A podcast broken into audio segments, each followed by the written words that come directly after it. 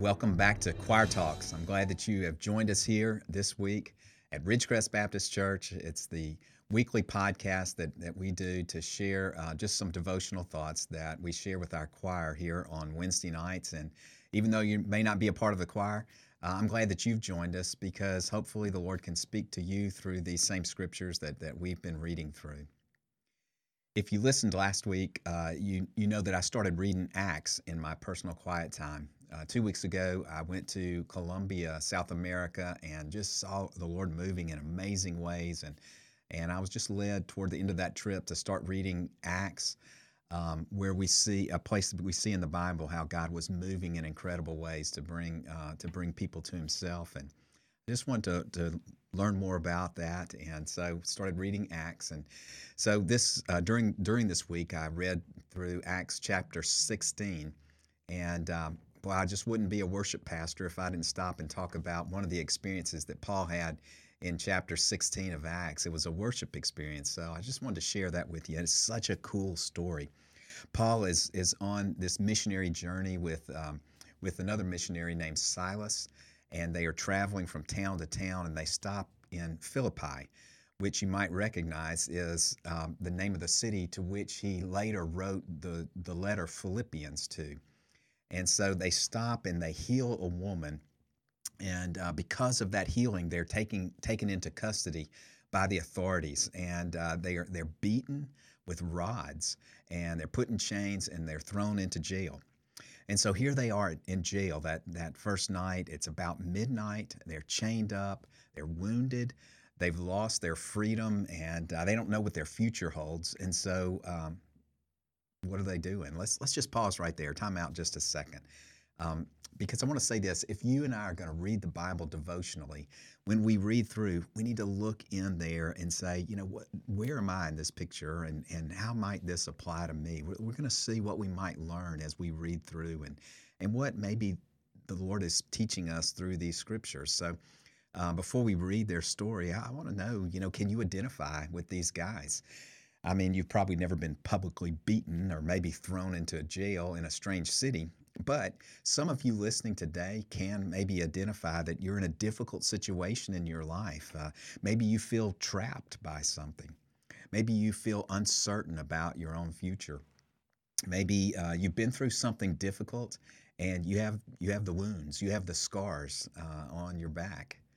Um, there may um, there there are many midnight in jail kind of circumstances in all of our lives. So let's see what Paul and Paul and Silas did. All right, this is chapter 16 of Acts, verse starting with verse 25. About midnight, Paul and Silas were praying and singing hymns to God, and the other prisoners were listening to them. Suddenly, there was a violent earthquake that the foundations of the prison were shaken. At once, all the prison doors flew open and everyone's chains came loose. The jailer woke up, and when he saw the prison doors open, he drew his sword and was about to kill himself because he thought the prisoners had escaped.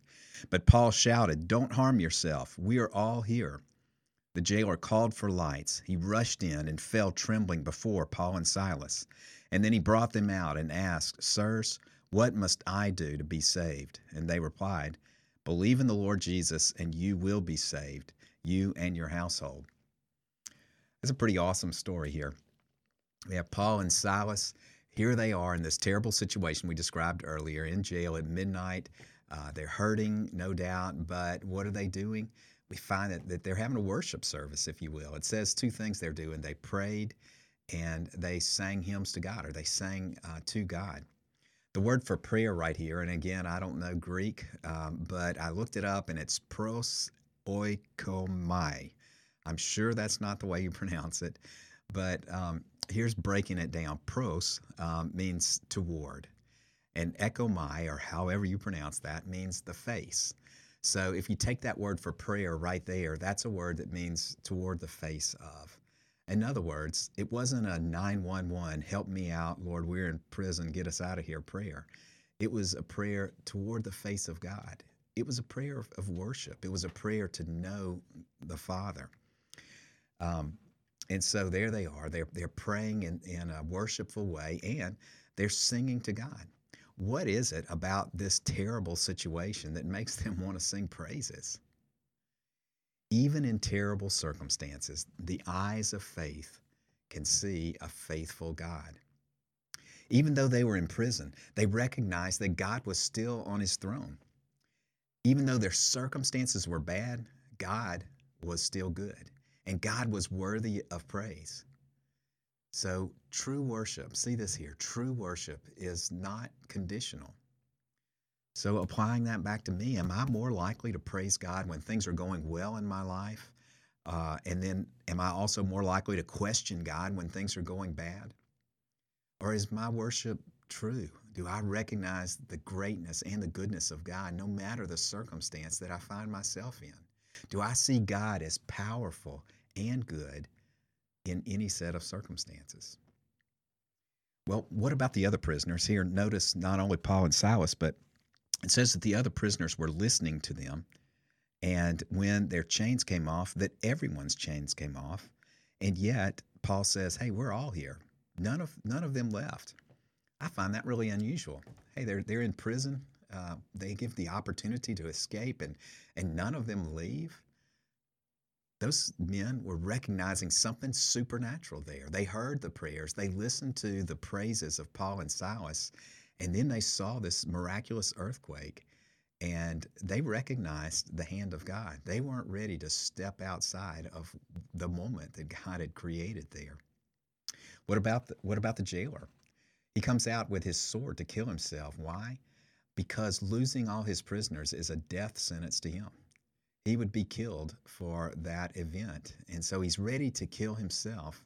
Um, but instead of death, God is ready to give him life and to give his family life. And so he asks a really important question. He says, Sirs, what must I do to be saved? Um, so he's, he's not talking about uh, saving his life from the authorities. He's talking about his, the salvation that God can bring. The God that he has just witnessed brings salvation, uh, physical salvation to Paul and Silas, uh, helps him to recognize that he has he has a spiritual need. And so he says, "What what must I do to be saved?" Um, that's an awesome question, but there's one thing wrong with it. Um, he says, "What must I do?" And uh, there's, there's nothing to be done. Uh, it is not something that we do to earn salvation. The Bible is very plain about that. And so Paul, in just one sentence, redirects him and as a, as a teaching moment says, believe in the Lord Jesus Christ. That's the work that you need to do for salvation. It's believe. It's not any particular good work. There's nothing you can do to earn salvation. Paul makes that very clear in Ephesians, for instance. Um, but here's the work it is to believe. That's what Jesus teaches in the book of John. If you'll read that, believe. And so he says, if you believe that Jesus is Lord, that then you will be saved. In fact, your entire household. And we find out if you re- read a few verses more that that's exactly what happened. His his entire house becomes believers. They're baptized. And the end of the story is that the jailer is full of joy when Paul writes um, his letter back to this church at Philippi, here's what he says in the first chapter in verse 12 of Philippians. He says, Now I want you to know, brothers and sisters, that what has happened to me has actually served to advance the gospel. Let's go to, back to the beginning here and, and just remember them being beaten and chained and thrown into jail. It's terrible circumstances, but they had a heart of, of worship. They had a heart bigger than just seeing the difficulties, but they saw a great God in the midst of those difficulties. So, in retrospect, Paul is able to see no matter what has happened to me, it has turned out to for the furtherance of the gospel. Because they were put in chains there, a family, the jailer's family, came to eternal life. Their lives were changed forever, even though it started with bad circumstances for Paul and Silas. So, what have we learned here today? Uh, we need to be worshipers no matter what our circumstance. In fact, particularly in bad circumstances, we ne- need to recognize the goodness and the greatness of God.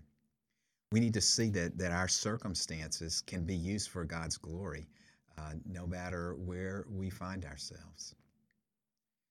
And we also need to see that our God is a rescuer, that He rescues those who have faith in Him. Let me pray for you. Father God, I just lift up those who are listening today. Father, those who are seeking you and wanting to know you. Father, I, ask you in the name of Jesus, God, that you would help us to be worshipers in, in good circumstances and in bad. Father, that even when we feel hopeless, God, that we would see that you are the God of help, that you are the God who rescues us. You're the God who is always there. Father, we just we thank you for that, Father. And I pray for those who are praying right now, seeking rescue, God that Lord, you would, you would bring rescue to them. But even more than that, God, you would help them to see your greatness. And Father, I thank you, Lord, that no difficult and bad circumstance is beyond uh, your ability to use it for your glory and for the good of others. So, Father, I pray for those who are in bad circumstances now, God, that they would see the victory of you using those to bring spiritual blessings to others in their lives.